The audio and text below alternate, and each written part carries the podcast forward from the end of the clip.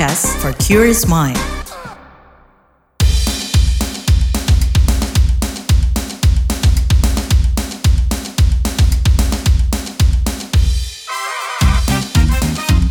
What's Trending KBR Pagi, siaran pagi radio paling update.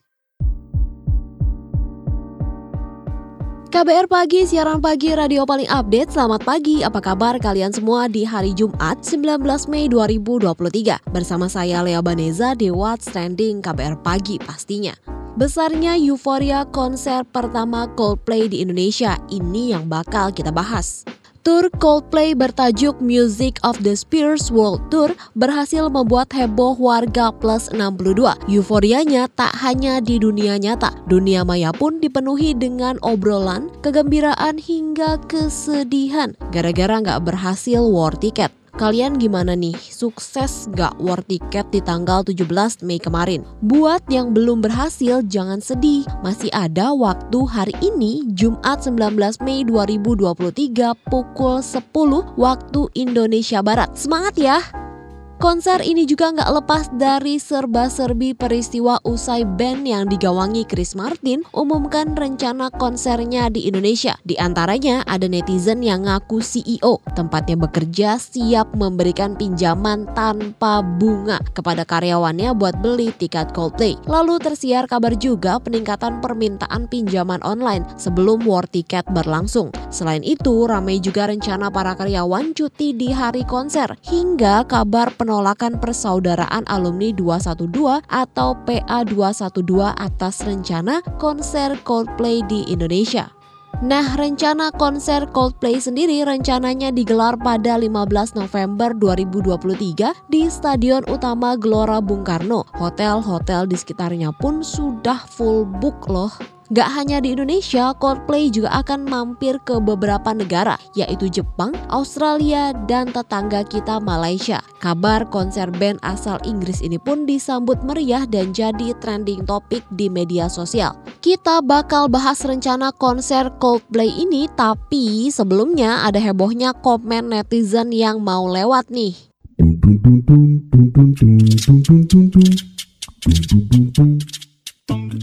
Kita ke komentar at Dayat XX. Sudah dulu euforia kemenangan Indonesia. Sekarang fokus war tiket Coldplay agar kamu bisa FOMO dan kelihatan keren banget anaknya. Lanjut ke komentar at Nabil underscore XX. Harap hari ini fans Coldplay Indonesia, Singapura, Filipina, Thailand pergi war untuk konser Coldplay di Jakarta. Lanjut ke komentar at underscore underscore Darli XX. Sama-sama diserbu satu Indonesia, tapi masih bagusan sistem war Coldplay dibandingkan NCT Dream ya. Lalu at Itkal XX Coldplay, tiket sold, hotel I will never be the same.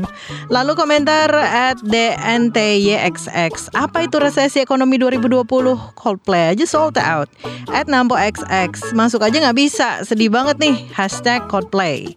Komentar at the CEIEXX. Konteks cuma dapat hikmahnya dari war tiket Coldplay hari ini. Ah sedih. Lalu komentar at Arman underscore XX. Kalau bilang ekonomi Indonesia membaik karena tiket Coldplay sold out dalam 5 menit. Ingat 115 ribuan orang dari total populasi Indonesia masuk satu persen orang paling kaya di dunia. Orang miskin banyak, orang yang rela miskin buat nonton konser juga banyak. Dan terakhir komentar at Faris XX, people wanna be different so bad sampai mesti ngerujak orang yang menonton Coldplay bawa-bawa ekonomi segala. Here's an idea, let people be happy with their choice.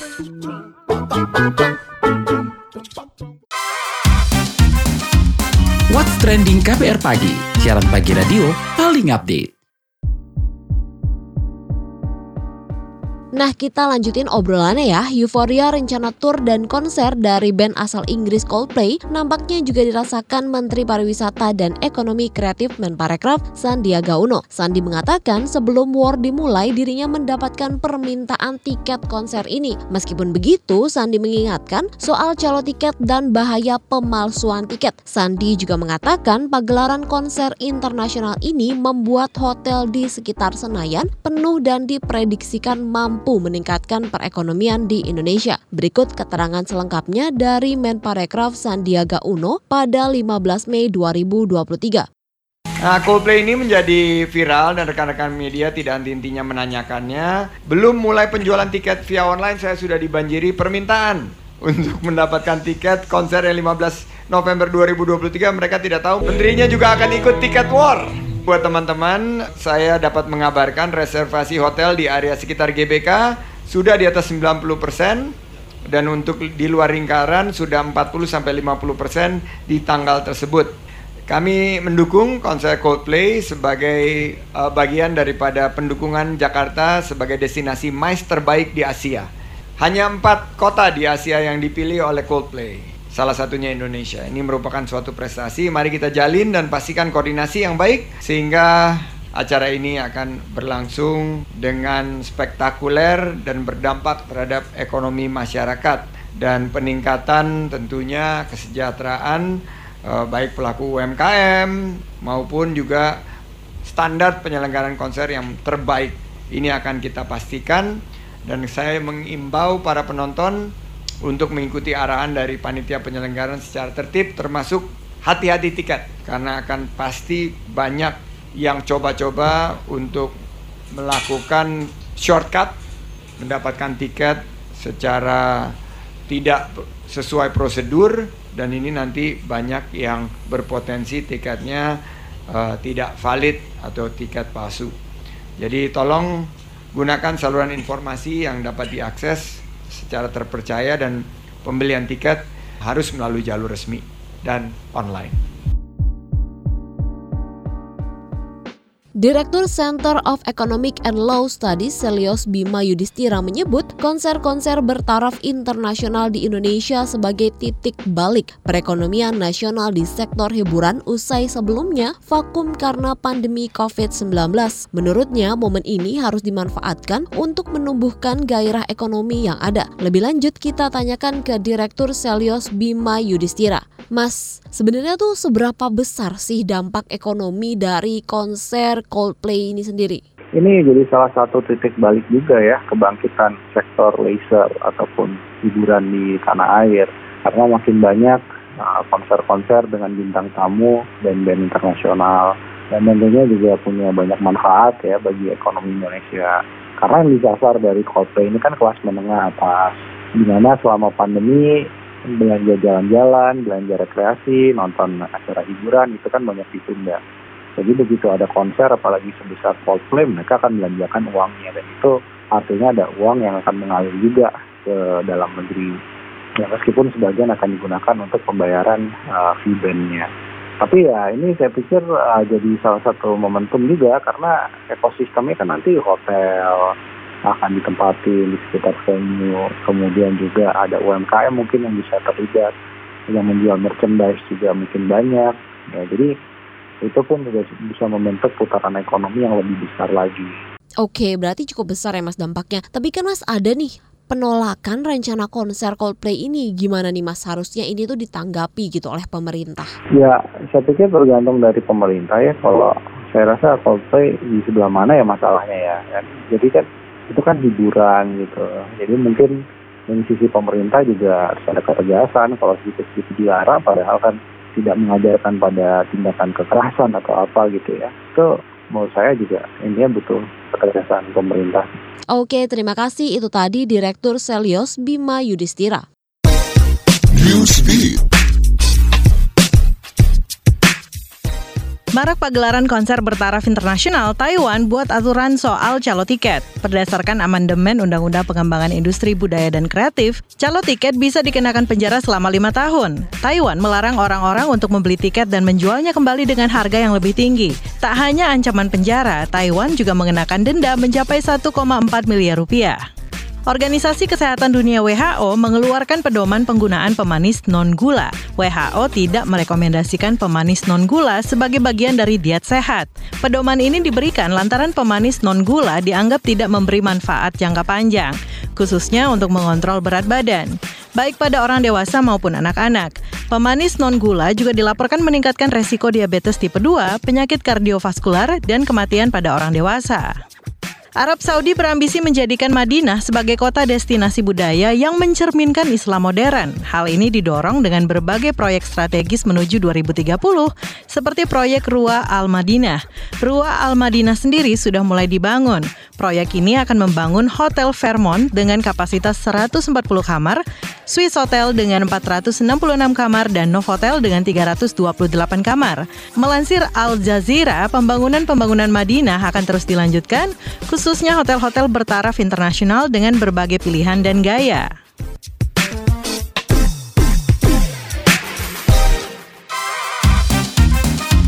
What's Trending KPR Pagi, siaran pagi radio paling update.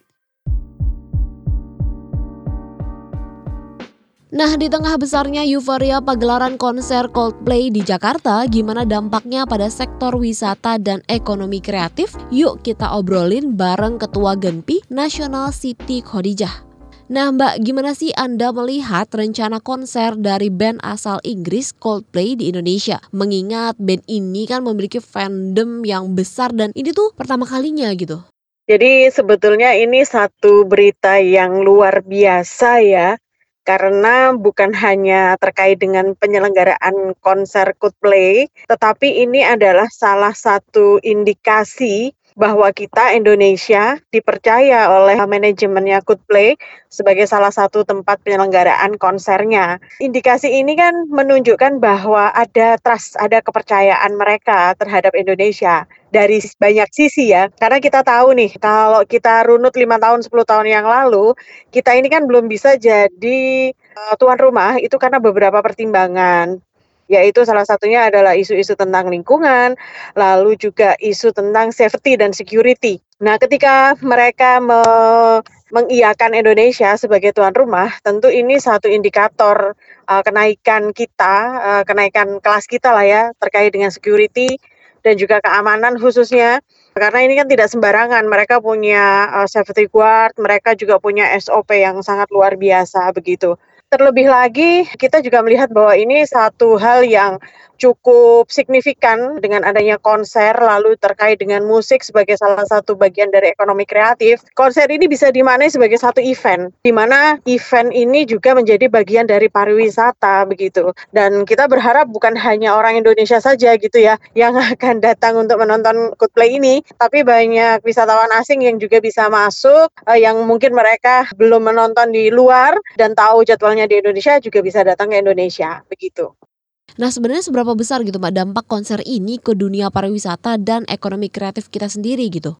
Baik, kalau dampaknya tentu sangat besar ya, khususnya dalam kepercayaan masyarakat internasional gitu. Harapan kami uh, setelah Coldplay maka akan banyak band juga yang uh, punya standar internasional yang akan masuk ke Indonesia. Itu yang pertama. Yang kedua, ketika nama Jakarta ini masuk dalam rutur mereka, secara otomatis kita kan dipromosikan ya. Dan ini bukan hanya dilihat oleh orang Indonesia saja, tapi jadwal tur ini kan dipantau oleh banyak masyarakat dunia sehingga mereka jadi tahu oh Jakarta di mana Jakarta Indonesia. Dan harapannya itu menjadi trigger bagi mereka untuk kepo lah Indonesia itu ada apa sih? Pariwisata Indonesia itu bagaimana? Sehingga mereka juga ingin datang dan Indonesia jauh lebih dikenal.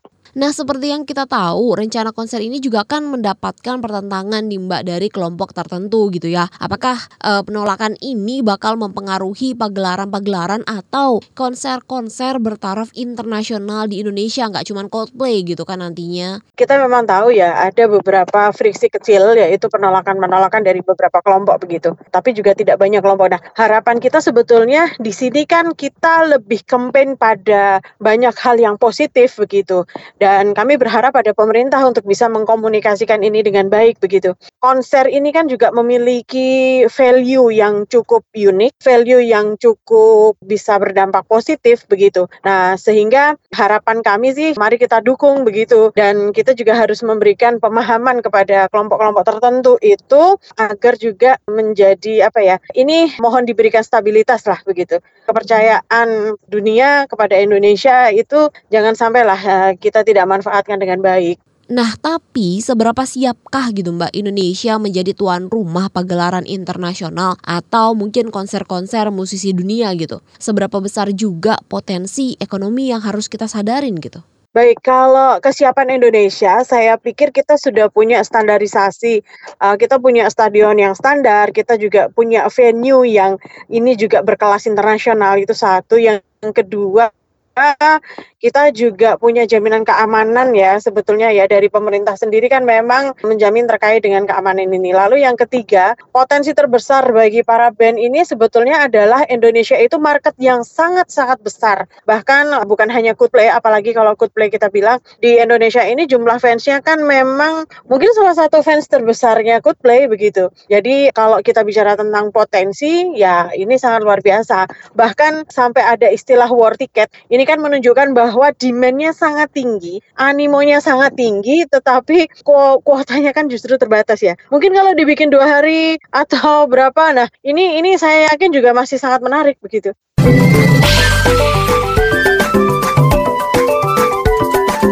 WhatsApp Indonesia.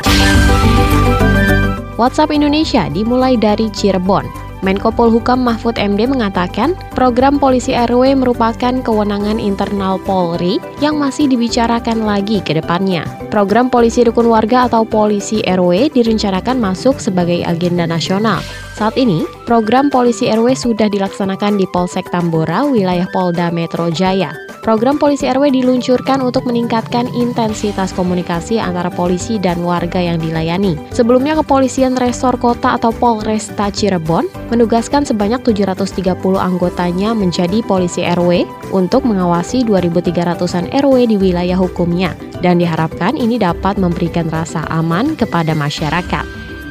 Selanjutnya menuju Jakarta. Sebanyak 5.000 keluarga di Jawa Bali mengantri mengikuti program transmigrasi. Hal itu disampaikan Menteri Desa Pembangunan Daerah Tertinggal dan Transmigrasi, Abdul Halim Iskandar. Ia menambahkan, meski animo masyarakat tinggi, pihaknya tak ingin terburu-buru dan bakal mempersiapkan programnya sebaik mungkin. Pasalnya, transmigrasi bukan hanya perkara memindahkan penduduk, ada sejumlah hal penting yang masih diperjuangkan kementeriannya, di antaranya komunikasi dengan pemilik lahan transmigrasi dan juga perubahan pola pikir untuk menjadikan program transmigrasi sebagai program modern.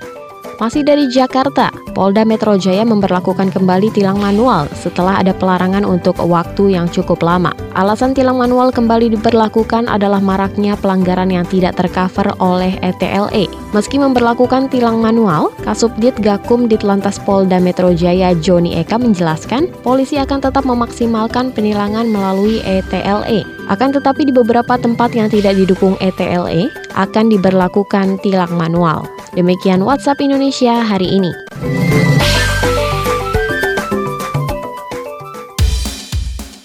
Sebelum kita tutup obrolan hari ini, saya mau infoin juga buat kalian kalau mau healing tuh nggak perlu lagi pusing dan buang banyak duit. Cukup dengerin aja podcast Disco, diskusi psikologi di kbrprime.id dan aplikasi mendengarkan podcast lainnya. Dua kali dalam sebulan setiap hari Rabu. Terima kasih ya sudah mendengarkan What's Trending KBR Pagi. Jangan lupa terus dengarkan podcast What's Trending di kbrprime.id dan aplikasi mendengarkan podcast lainnya. Lea Baneza pamit, stay safe and happy. Bye-bye. What's Trending KBR Pagi, siaran pagi radio paling update.